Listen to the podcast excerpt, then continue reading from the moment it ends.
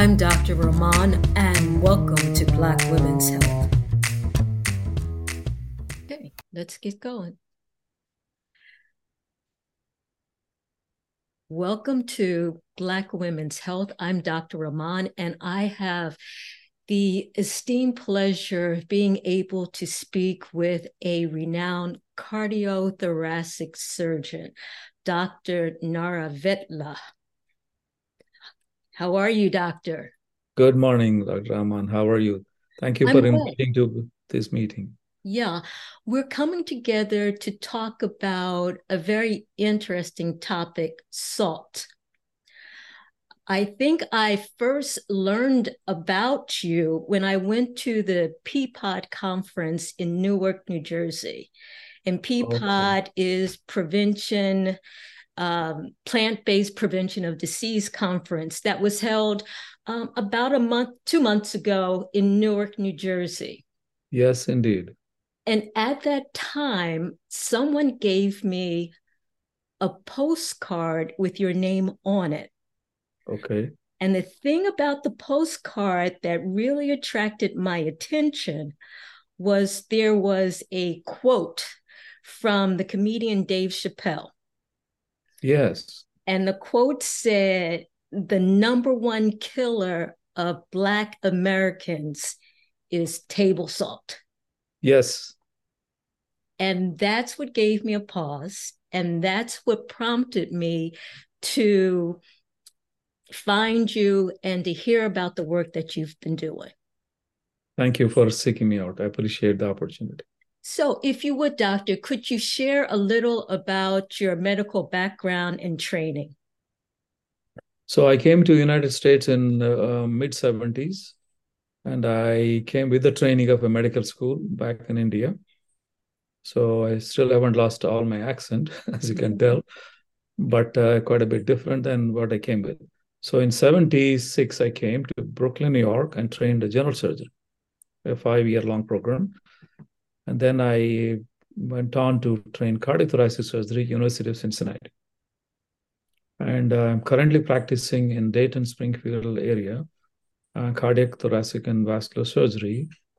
Uh, and it's been uh, exactly 40 years plus Very since I did my first cardiac surgery in private practice. So I've been doing that that long, um, cardiac, vascular, and thoracic surgery. So, for those of us that may not know, what does a day, a typical day, look like for you? Yes, uh, most common surgery we do is uh, coronary artery bypass surgery, CABG, as we often refer to, is uh, meant for somebody who has blocked arteries of the heart, gets heart attacks or angina, and we build bypasses by opening the chest. Very grotesque operation, if I might say. Um, that's the most common operation I do. And a typical day, I would have done uh, one of those at least, and uh, uh, maybe a vascular case where we build a bypass in the leg or clean up the artery in the neck, called a carotid endarterectomy. We clean up the artery that's blocked in the neck that causes strokes, and someday and and and uh, possibly do a lung resection for somebody with lung cancer.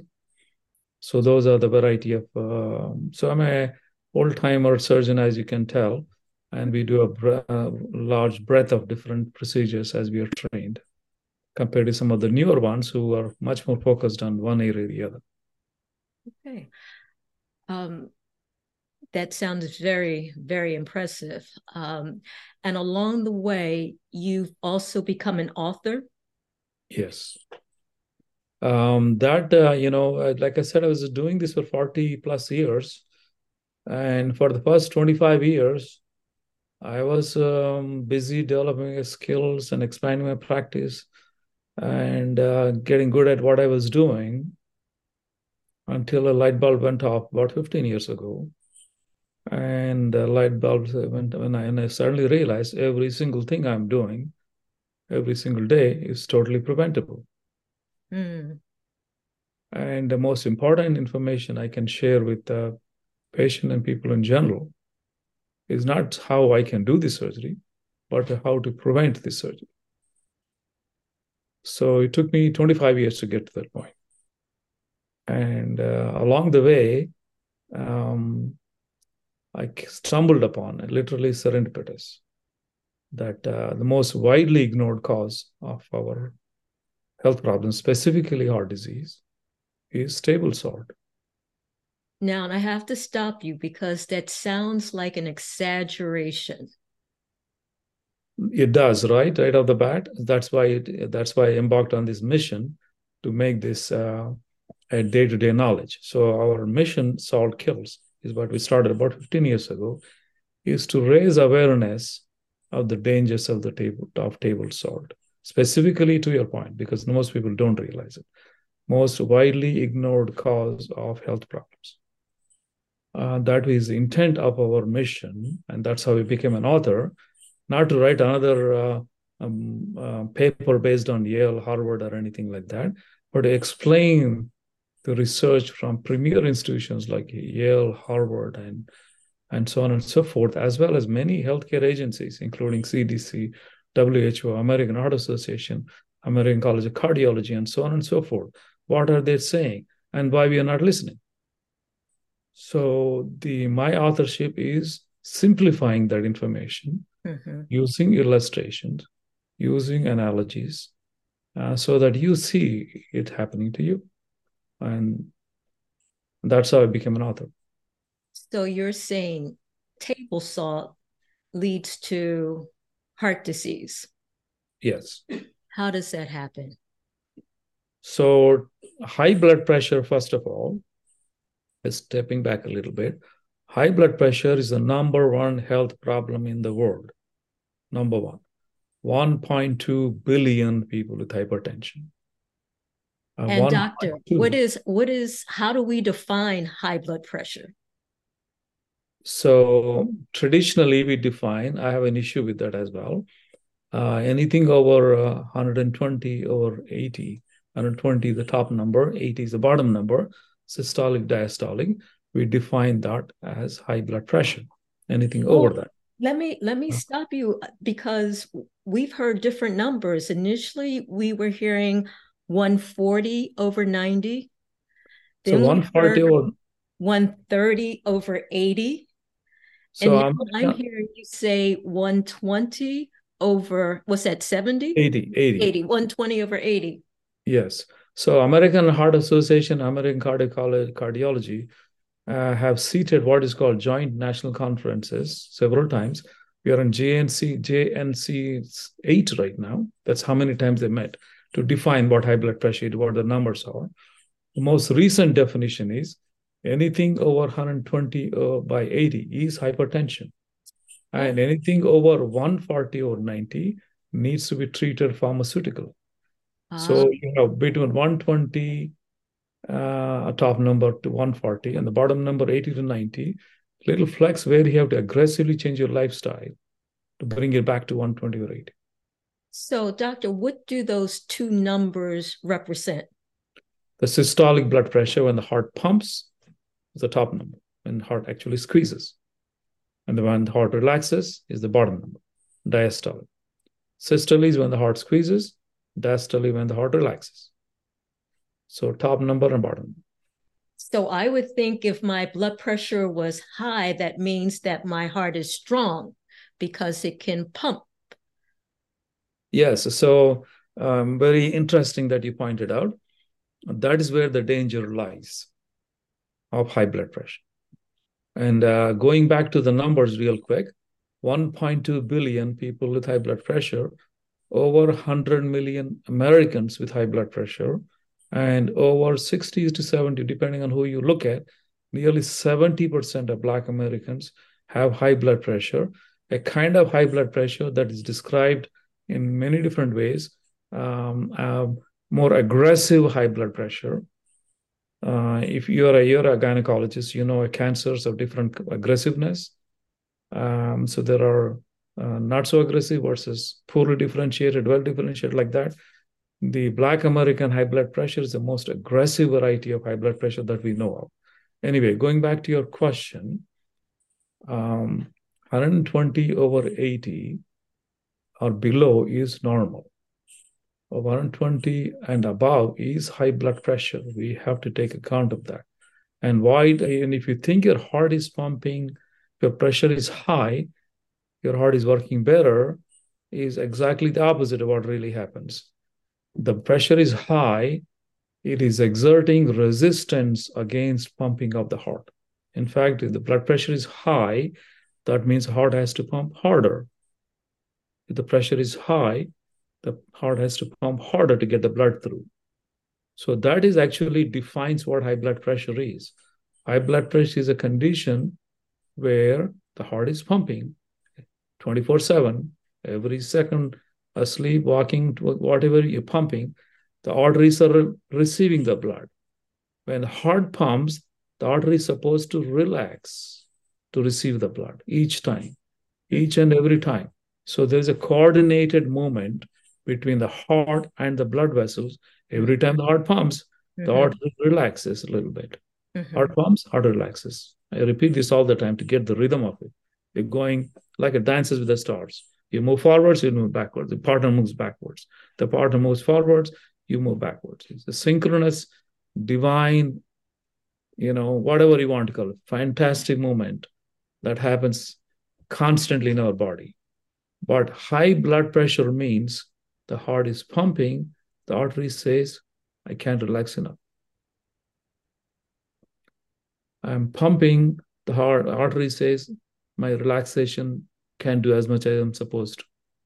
The artery is offering resistance against the pumping action of the heart. So when the blood pressure goes up, that means you're, you have lost the capacity of your arteries to relax as they're supposed to. When you look at it that way, high blood pressure doesn't look like a simple thing that I can take a pill for. High blood pressure is a deadly, dangerous condition called a silent killer, wherein your arteries do not relax the way they are intended to. And so that means that the heart has to pump harder. Harder. To get the blood through. through. So this is a instead of a divine dance, you created a battle between the heart and the blood pressure, uh, heart and the arteries. Heart and the arteries are fighting with each other. They are fighting with each other. This is a fight. There's no winners everybody loses. Hmm. The heart loses by getting bigger and bigger and thicker and thicker. Enlarged heart. Enlarged heart.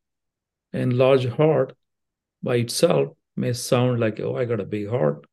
Nothing wrong with that. I mean, philosophically, it's a good thing to have a big heart. But uh, literally, if you have a big heart, in a short order, it's going to fail Mm. It's kind of a failure that's so common in Black America. Mm-hmm. It's called a diastolic heart failure, wherein the heart still pumps but cannot relax enough. Mm. So if you're not relaxed enough, you cannot pump enough as well. So this is diastolic heart failure. And to dramatize this point, how bad it is, a 50 year old black man, a 50 year old black man is 20 times, 20 times more likely than a Caucasian to come to the hospital in heart failure. Hmm. Okay, let's step back again. Um, what do you mean by saying that Black Americans have aggressive high blood pressure? Yes. So I am probably closer to Black America as an Indian descent, but I'm not a good example. But let's say I was a Caucasian. So my blood pressure may be 140 or 90 or 160 or 100, something like that. I take one or two pills, one pill. Very soon will be two pills. Very soon will be three pills, by the way. That's a different story altogether. Uh, high blood pressure is a disease that is permanent. You become a, from a person to a patient. Mm. It becomes, is never ending mm-hmm. a line of pills. But so if I take one or two pills, blood pressure comes under control. In Black America, the blood pressure right off the bat is much higher 180 over 100, for example, 180 over 110, which is called type 2 high blood pressure, is eight times more common in Black America. The, so the more severe, so 180 in that range is much more common Black America. And doesn't come under control with one or two medications. Mm. Takes higher doses of more medications. So Black America high blood pressure affects at a younger age, takes a lot more medication to control. The complications from high blood pressure happen much more frequently. Okay. If you combine all those three, it's we call it a malignant disease. A malignant disease. Yes. Okay. So how does table salt contribute to all of this? Good question.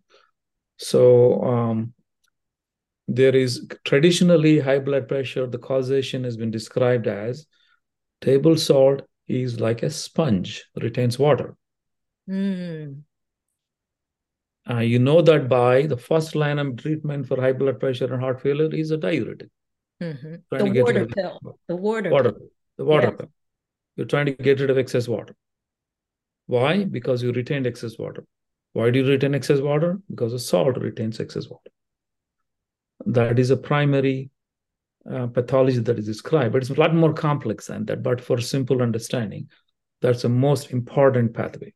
Number two pathway is the arteries have the uh, the uh, taking salt even one time creates a spasm of the arteries even within 30 minutes. There's a study done next door to you in philadelphia from delaware.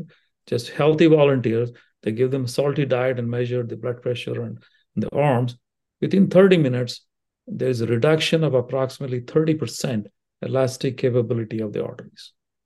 Elastic capability of the arteries is reduced very quickly. Now how do you know that? Now we give water pill. And what else do we give for high blood pressure so there's a long list of medications Mhm. different pathways Mhm. beta blockers ace inhibitors uh, uh, angiotensin receptor blockers ganglion blockers calcium channel blockers. There's so many varieties of them. All of them do only one thing. They make the wall of the artery relax. Different pathways. So treatment of high blood pressure pharmaceutically consists of reducing the volume water pill and relaxing the arteries. So by that you know that you lost there are two things went wrong. You're retaining water and your arteries don't relax the way they're supposed to. And so, as a result of ingesting salt, yes. the heart works stronger, the arteries don't relax, and this leads to high blood pressure, aggressive high blood pressure, and ultimately heart failure. Yeah heart failure when the heart is not pumping uh, not relaxing that's a kind of a heart failure which is recognized more and more by the way diastolic heart failure on average has worse prognosis than cancers Well, yeah, I said that right. disease is the number one killer in this country. no but somebody says you have diastolic heart failure grade 2 or 3 the outlook is just as bad as having a cancer Hmm. Anyway i distracted And so the treatment is to reduce the to reduce the high blood pressure and to prevent heart failure. Well, my goal is actually to prevent high blood pressure. We need to look at high blood pressure as a preventable disease. Next comes the therapeutic level. Next is uh, how do we reduce the blood pressure by natural means, by cutting back salt and uh, doing more exercise, etc. And that's the conference that you and I went to. Yes. but uh, we, there's a step before that. Question Does the salt contribute to any other type of medical problems? I mean, high that- blood pressure and heart disease, that's a big one. Are there any other medical problems associated with um, salt? Yes, this absolutely there are. There are there's a long list of them as a matter of fact. Um, so um, one of my osteoporosis, for example, Osteoporosis. affects uh, most women. And unfortunately, women have been brainwashed into thinking that eating cheese will prevent osteoporosis.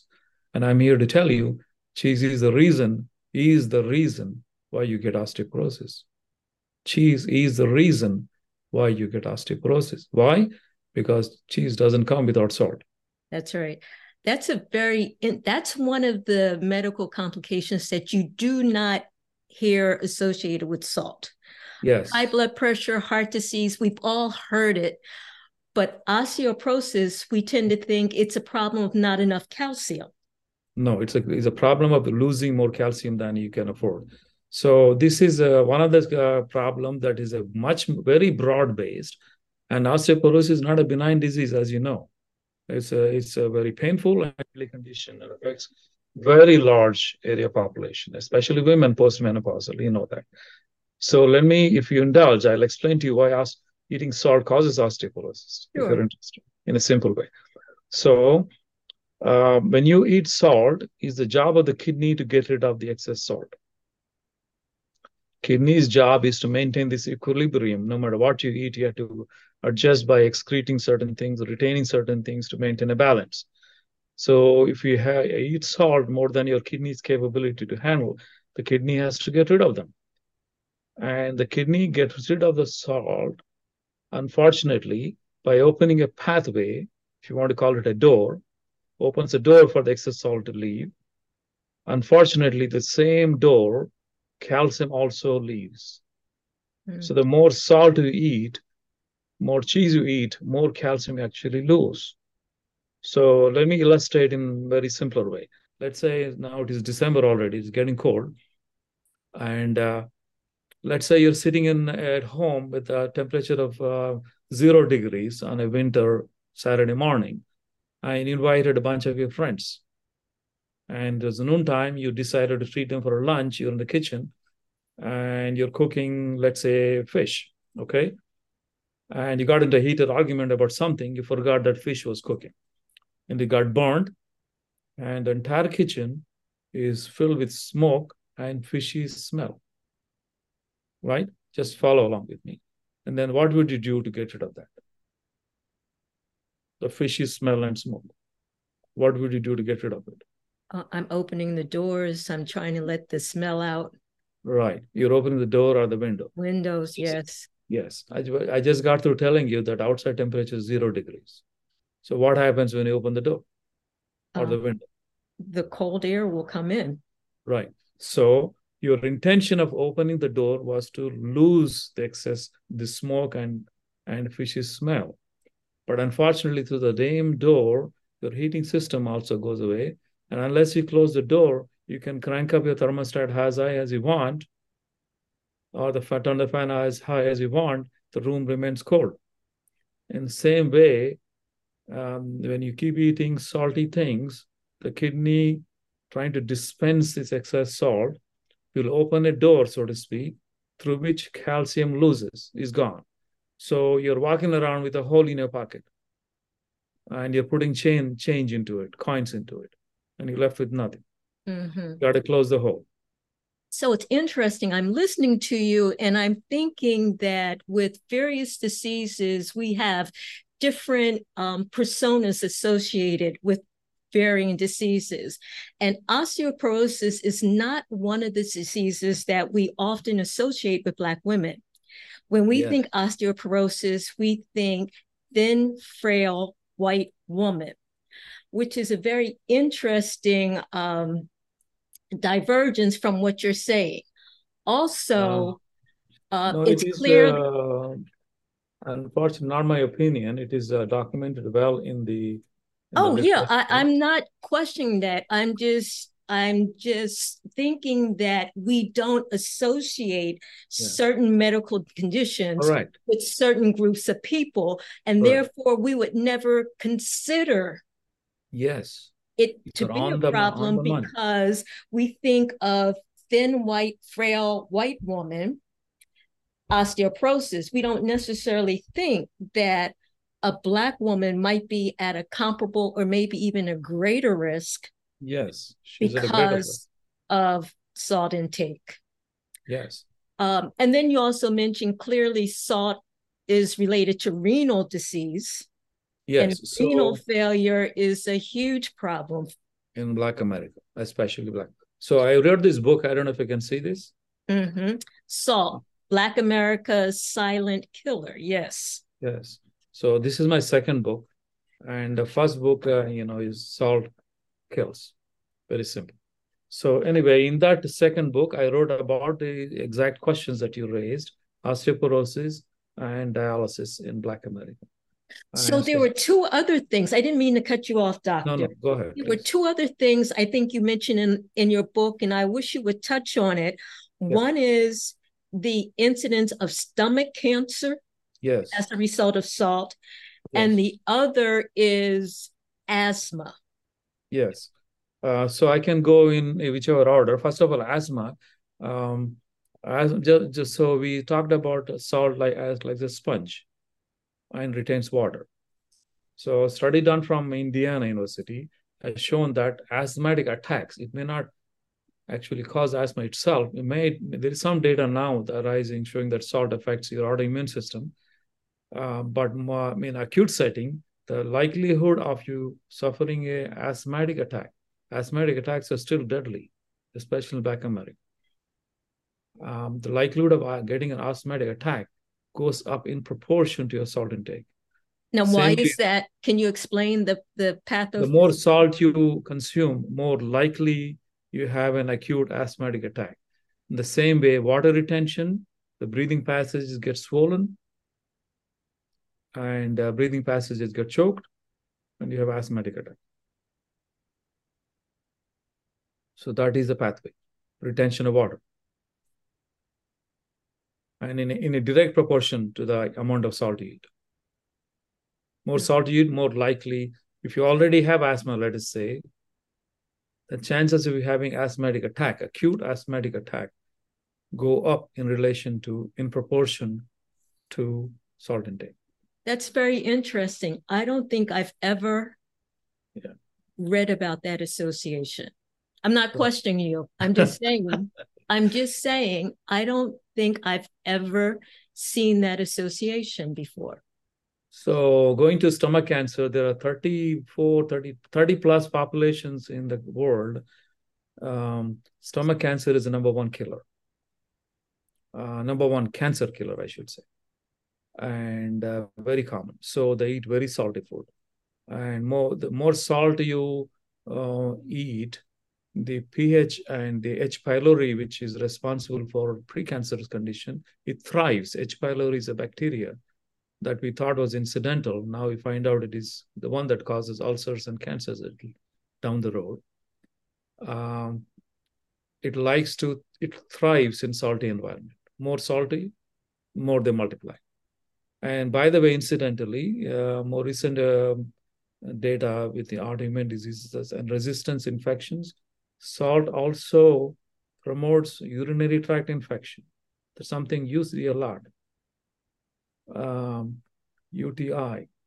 So the bacteria like to thrive in salty environment.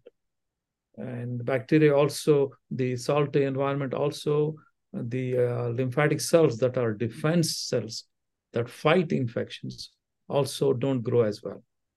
So it's a double whammy. The bacteria like to grow, the defense mechanism is going the other way. Okay. I, I, I get the picture. Salt is not good. But question for you question Don't we need salt? Yes. No. Yes and yes no. and no. we need sodium. We need sodium. And we need very little bit of it. Uh, and we cannot eat food without sodium. Anything that you eat, virtually anything that you eat, has sodium in it. And we need that sodium. We don't need the salt to meet our sodium requirements. So now you're confusing me. What's the difference between sodium and salt? So salt is sodium chloride that comes in a can and a salt shaker and all that. Mm-hmm. That is sodium chloride. Mm-hmm. Sodium, that is, let's say you eat almonds, there is some sodium in there. That sodium is not sodium chloride. Uh, let's say you eat some cereal, there's some sodium in that. That sodium is not sodium chloride. The sodium requirement for human beings is very small. American Heart Association says there is no requirement of sodium for salt to meet sodium requirements for human beings. American Heart Association says stay under 1500 milligrams is a speed limit like don't exceed limit people confuse saying that i need 1500 milligrams or 2000 milligrams whatever number that is No organization has said you need 2000 milligrams or 2300 milligrams or 1500 milligrams, depending on the organization. Oh, Nobody now I'm really confused. Let's let's Yes. let's stop because when you look on the labeling of any food, Yes. there's a nutritional um, description of the food, Yes. which tells you how much of your daily the percentage of the daily allowance that you're getting, and it has sodium. right. And That so, is- if there isn't a limit, if you don't need it, why would it be there? I'm against that label. That's a mislabeling. That's a tricking you into thinking that you need sodium. That is not correct. So, whereas all other elements that you spoke about, you need, and what percentage of your need is met by that particular food item. When it So to comes be to sodium, clear, you're saying that we do not need a daily minimal allowance of sodium, no, no, salt, salt, salt. no. So when American Heart Association says 1500 milligrams, let's take that example. American Heart Association is saying do not stay below 1500 milligrams. The lower, the better. Zero is the best number. Uh, but you cannot sorry. avoid eating sodium. You cannot avoid eating sodium. Anything that you eat, you're going to have sodium. When we're talking about Table salt. these minimum allowance, we're talking about sodium or sodium chloride. So the labeling is deliberately confusing the, by the industry to make you believe some so, sodium, some salt that they added is necessary for you, which is incorrect. And they are trying to say that there's a there's a split between the, the when it comes to let's say potassium, and you or some other element, and the recommended daily allowance RDA. Okay, is it says 10, it meets 20% of recommended daily allowance. Yes. Okay. When it comes to sodium, it is it is meeting 20% of the limit of how much you're supposed to eat. Is opposite. So Well, that is very confusing. It It's is like- very confusing because even the maximum allowable Yeah. differs depending on who you're talking to. I believe the FDA says um, the the maximum allowable is 2,300 milligrams, but they say that people in general eat more than that in their Oh, daily. way more than that. Way more than that. Yeah, So the range of a uh, limit, I would not say recommended allowance. That's the wrong term to use. hmm The range of limit that has been stated, the most liberal number is 2300 milligrams, that is said. right. Most conservative number is 1500 milligrams by American Heart Association. So all other organizations fall in between that. Okay. Right. And the but the- reality is that we're eating a lot more Oh, than way more maximum. it is very important to emphasize that this is not an you need this number. It is a number that you do not exceed. This is don't exceed this number. Whereas all other numbers that you come across in with regards to nutrition are you need that number, try to meet that number. Okay. hmm It's exactly the opposite. You Mm. want to try to meet your uh, vitamin C requirement. You want to try to meet the vitamin B12 requirement. You want to try to meet the folate requirement. But not the In sodium. In here, opposite. So I have a serious problem with this labeling. Okay. Very Um, serious. You should too. And Black America should rise and oppose this. Because Now, what's interesting is that even though these numbers fluctuate, it's Mhm. even hard to wrap your mind around. Well, what is how much is 2,300 milligrams of salt? And that's like the equivalent of a teaspoon. that's, that's- already too much. But anyway, so, I yeah, mean, that's good. if you think of it that way, Mhm. people can start to appreciate um, when they're seasoning their food Mhm. when they're at their table adding salt, they can get a sense of how much sodium they're actually ingesting compared to Yeah. what's being recommended. Um, Not rec- allowed. Allowed. What's allowed? what what is allowed? I like to use the word allowed. okay, says right, recommended for other things. That way we are separating two things. With regards to salt, we are going to use the word allowed. Got you. With All right. regard- regards to B12, for example, recommended. You need that much. So back to the question is could we get the sodium that we needed mm-hmm. without adding salt at absolutely, all? Absolutely, absolutely, absolutely. There are rare exceptions, like you have a salt losing nephropathy or some other disease that makes you lose excess salt, which is an extremely small minority of people. Vast majority of the people on this globe do not need to add sodium chloride, that table salt, to meet their salt to meet their sodium requirement at all. This is a statement by American Heart Association, not me. I'm just trying to to let it be known. all right, so this becomes very interesting. We yeah. don't need sodium chloride added to our food at all to get enough sodium. So yes. the question is, why is salt being added to our food? To make you eat more. To make you one reason. Explain that, please. So um, you, you eat potato chips or peanuts, unsalted. You eat a certain amount, you're full. You can't eat more than that. Um, but when I salt them, potato chips, you don't stop eating. You just keep on going. It takes away your stop sign in the brain that says you had enough. Uh, salted peanuts, you just keep on eating. The portion size keeps on growing. The reason the, um, uh, the processing industry doesn't care about this is they want to sell more product. As simple as that. Yeah, it gets it gets it worse and worse the more you learn about it because we know that most of our sodium chloride, which we don't need, yes, comes from fast foods, packaged yes. foods, ultra processed foods. 100%. 80% of the excess salt we are consuming comes from things that you just mentioned.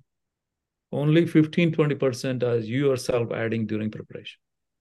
So even if I was trying to reduce my sodium chloride intake, as mm-hmm. long as I'm eating packaged foods and processed foods, I am probably yes. going to get too much sodium chloride. Correct. Unless the processing industry changes. For example, processing industry managed to convince people that um, sugar is bad, so you should eat a low calorie food. Okay. So they the reason why they did that because they had another product ready. They, they thousands of low calorie products. They already ready. They wanted to create a market for that. So they advertise against themselves. On the front door, they sell full blooded uh, uh, whatever product. and the back door, they sell low calorie product. Okay. They're creating, they double their margin. Okay. So, but they don't have, they don't want to say we have a low salt product because that will reduce their sales. And they don't have an alternative. So processing industry fighting tooth and nail against any legislation to we are way behind many countries. If you go to Canada, for example, there is regulations on how much salt you can put on cheese. You can buy low salt cheeses. 100 plus countries in the world have regulations on how much salt you can put in bread. Hmm. In America, we have nothing. It's a free for all. That's very interesting because I think the FDA has encouraged mm-hmm. the food industry to reduce the sodium that they put in their packaged foods. They're mm-hmm. not making it mandatory. They've just asked them to politely to reduce the sodium. And they are going to observe mm-hmm. the changes that are made. Nothing. So for every one change they make, they take one one change of, of salt they make, they two they take two steps to increase the salt. So it's a losing proposition. For example, the sea salt industry. Okay, uh, I don't know if it, it's occurred to you or not, but sea salt is same as salt, and sea salt uh, is 100% same as salt with regards to its damaging effect. And number two, the special elements that are there in the sea salt, first of all, they are minuscule, and that's not how your body gets them anyway. Okay, so but Oh, everybody's brainwashed into thinking. You're tearing down all of my illusions here. well, I'm happy to do that. so this is a subliminal subliminal propaganda by processing industry to make you believe sea salt is good for you without actually using this word. Just think, think how clever it is. Anybody you ask, is sea salt good for? Oh yeah, Himalayan salt is good, or Celtic salt is good. Where did you hear that? I heard somewhere. Did you read somewhere it's good for you? No, I did. You have access to information at your fingertip. Did you ever bother to check? Did you check PubMed or NIH or any uh, Mayo Clinic, Cleveland Clinic, John Hopkins, anybody of authority to say Himalayan salt is better, than the sea salt, regular salt for you? Himalayan salt is good for you, or any sea salt good for you? No. Not a single medical agency has ever said sea salt is good for you. But if the, the, the, the, the propaganda is very subtle. If you go to a grocery store, you see these things now made with sea salt. That is the name of the that's the name of the campaign, by the way. Now made with sea salt. They brainwashed 300 million people into thinking sea salt is good for you. Well, now there's another alternative. It's called low salt. It's potassium. It's potassium salt. What are your thoughts about potassium chloride? I am a little cautious about it. I'm, I, Why I is that? endorse it. I would rather you eat Mrs. Dash as a salt substitute. I would endorse that one.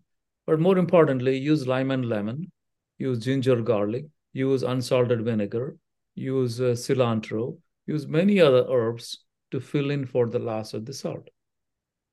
And potassium salt by itself, you know, there's some back and forth about it. But I'm not here to substitute one bad thing to another maybe bad thing too. Okay. I'm not I'm not entirely sure about. There is some data to support, yes, uh, potassium salt may be okay, but I am not here to endorse that. No. First of all, potassium salt tastes terrible. If you if you don't if you like potassium salt anyway, you might as well try Mrs. Dash, which is much healthier. Yeah, um, and and the problem with potassium chloride is potassium for those that have kidney disease or renal Yeah. failure. Yeah. These are persons that may not um, Right. it may not be advantageous for them to use Correct. potassium chloride. I rather you eat fruits and nuts which are high in potassium, and dates, and those are high in potassium, and they would reduce your blood pressure naturally, actually, instead of using a potassium salt. So, can a person unlearn their desire for salt? Yes.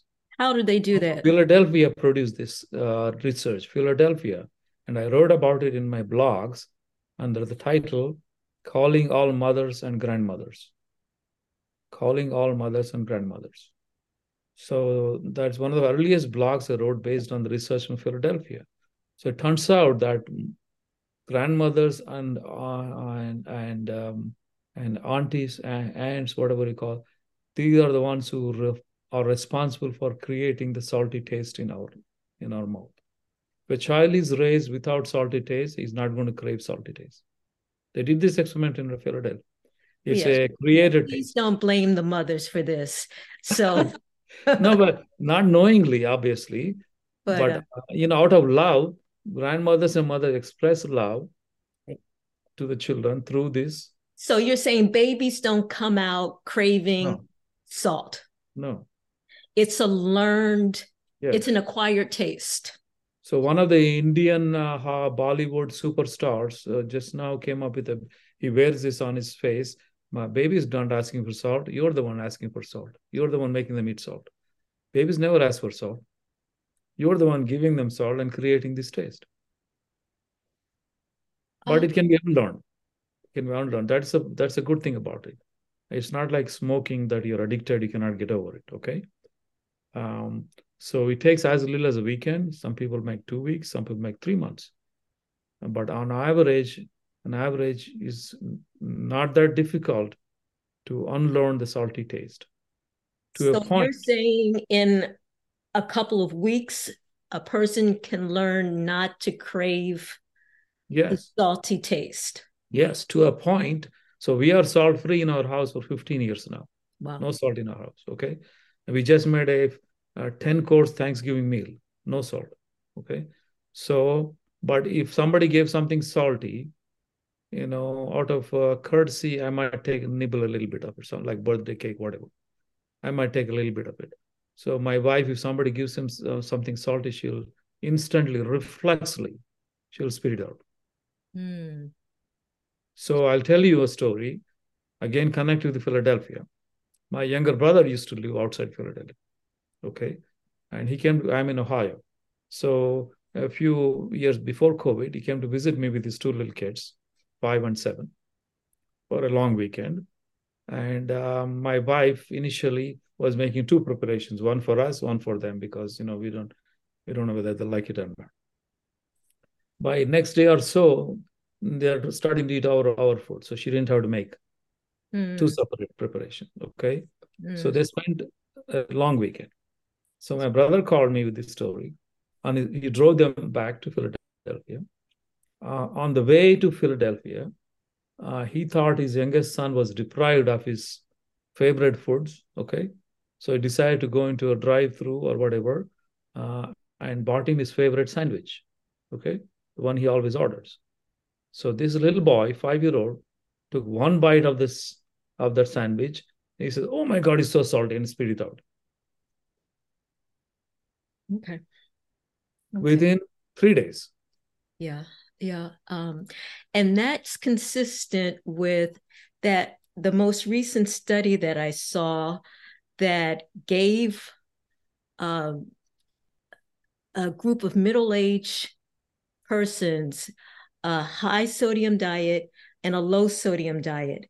And these groups of people were those that had normal blood pressure, high blood pressure, uncontrolled blood, blood pressure, undiagnosed high blood pressure. All of them were given a low sodium diet, and all of them showed a drop Yes. in their blood pressure. Yes. Even those that were on medication Yes. Saw a drop in their blood pressure, and that was in seven days. Yes. Exactly. That's pretty phenomenal. Yes, there are a number of studies like that. Uh, one got published just now from University of Vanderbilt, published uh, by American um, Heart Association, uh, a crossover double-blind controlled study. This is all technical terms, but anyway, within four weeks, the drop in blood pressure in the low salt arm was so much that they could cut off one medication Right. in four weeks. So think about how profound that would be if all of us did that. Uh, so So there's hope. There's there's yeah hope. so we need to we need people like you to join uh, this mission it's really very important it's i'm and i'm very much interested in black america rising up one thing the black america needs to rise up i mean there are so many political social so many other things that are going on I, you know I, I was a member i'm, I'm a life member of NAACP by the way and i served as health chair of um, state of ohio NAACP and i learned a lot of things that are affecting black american no doubt about it but the biggest fight really is fighting this processing industry and restaurant industry. Stop killing us. Not that they don't know, they already know. They're they they got blood in their hands. There's no other way to put it. Yeah. It's uh yes. Yes. When I see a 30 year old, 25 year old black woman on dialysis, somebody's got blood in their hands. Hmm. So you kind of barely touched on that subject. One third of all people in on dialysis in America are Black Americans, Yes. hmm and many young ones, and many who should supposed to be taking care of the little children. And you, as an OB-GYN, you would know, um, you know, there's not enough perinatal, care and whatever, and the blood pressure shoots up, and the kidneys never recover. They end up on dialysis. Tremendous tragedy for the mother and the children. Right. So we need to make people aware, which is why I so appreciate you Yes. taking the time to make people aware because we just, I think we don't realize. And then there's a food industry that's not being held accountable. Yes. And we have a government that, I don't know, the FDA, you know, we get these guidelines periodically. Um, they they don't seem to be for us and so we have to assume responsibility. And if it is as simple as cutting back can you cut back or do you need to eliminate? Well cut back is the process to eliminate. Eliminate is our final object final you know the final objective end goal. But mm-hmm. any degree of cutting back has benefits. Absolutely. Uh, so absolutely. and as a pathway to you realize oh i didn't need to put that much salt then you keep cutting back uh, you know there is so much more. We probably need to do a part two but i promise you that this wouldn't go too long because there's the whole topic of being salt sensitive yes. being salt resistant and yes. the whole theory about why are so many black people salt sensitive. And we could go on. We could oh okay. We could go on. So i would like this book to, describes that and uh, i would encourage you and your listeners to look at a two minute video that we created. Uh, two minute video. Anybody can spare two minutes. Uh, it's it comes up under google or, or yahoo or uh, youtube. You use three words salt black america. Three words salt black america. You use three words in search. A video pops up with a hand like that and french fries. We create the video to explain exactly your questions. Why black america is salt sensitive and what is the consequence of that yes yes in two minutes and there's a there's a interesting debate about that um, so I would like to ask you to consider, you don't have to say yes right now, but consider potentially coming back and having a continuation of this discussion. Yes, ma'am. I would certainly uh, appreciate, enjoy, would enjoy doing that. So I didn't get to share any of the data, but I spoke about it. Um, any, and, and you asked extremely pertinent questions.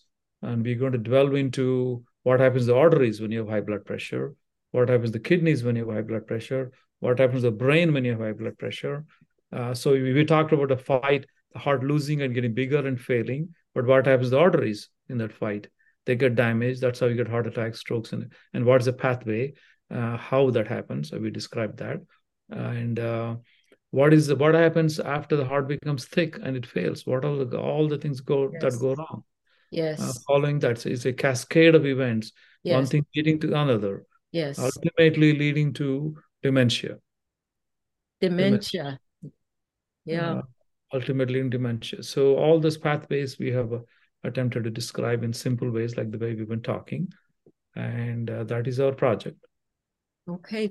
Well, Doctor, I look forward to having more conversation with you. Thank you so much. You're very welcome. Thank you very much. Pleasure meeting, knowing you.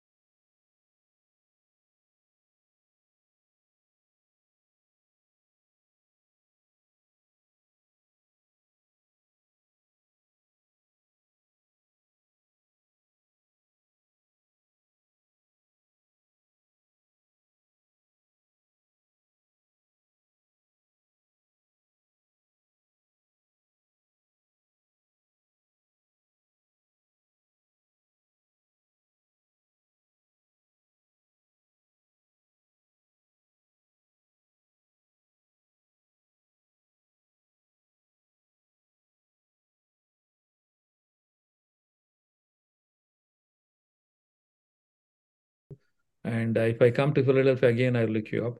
Please do. Please do. Take care. And take thanks again. Thank you. Have a good day. Goodbye.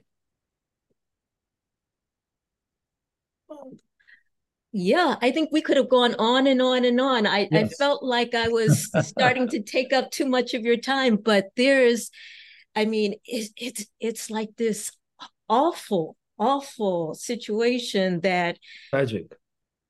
There's no other way to put it. I mean, yeah, people like you, you know, who see a good bit of it and experience probably in your own family. yeah. Um, I won't be surprised. I Yeah. would have to and people Step think there's no there's no harm and yes i can tell them don't use the salt but i'm actually looking at the food industry and saying don't put the salt you know and Yeah. and the government like you need to regulate this you know and Yeah. it's So we need uh, at least a two-pronged approach. One, we need basic education. That's what we do. absolutely Uh, basic education. Why? Number two, we need legislative help, uh, Oh, legislative and executive help. Otherwise, the processing industry and restaurant industry has such deep pockets. They're so creative yes they're so motivated, uh, and they will find a way to. Uh, I mean, so, sea salt That is a prime example. that was such a great example. You know i said guilty guilty sea salt oh yeah. Yeah a healthier choice. And i pay for it you know? I pay more for it. So yeah. All right. All right, ma'am. It was a you very much. pleasure. Thank you so much. Bye-bye. goodbye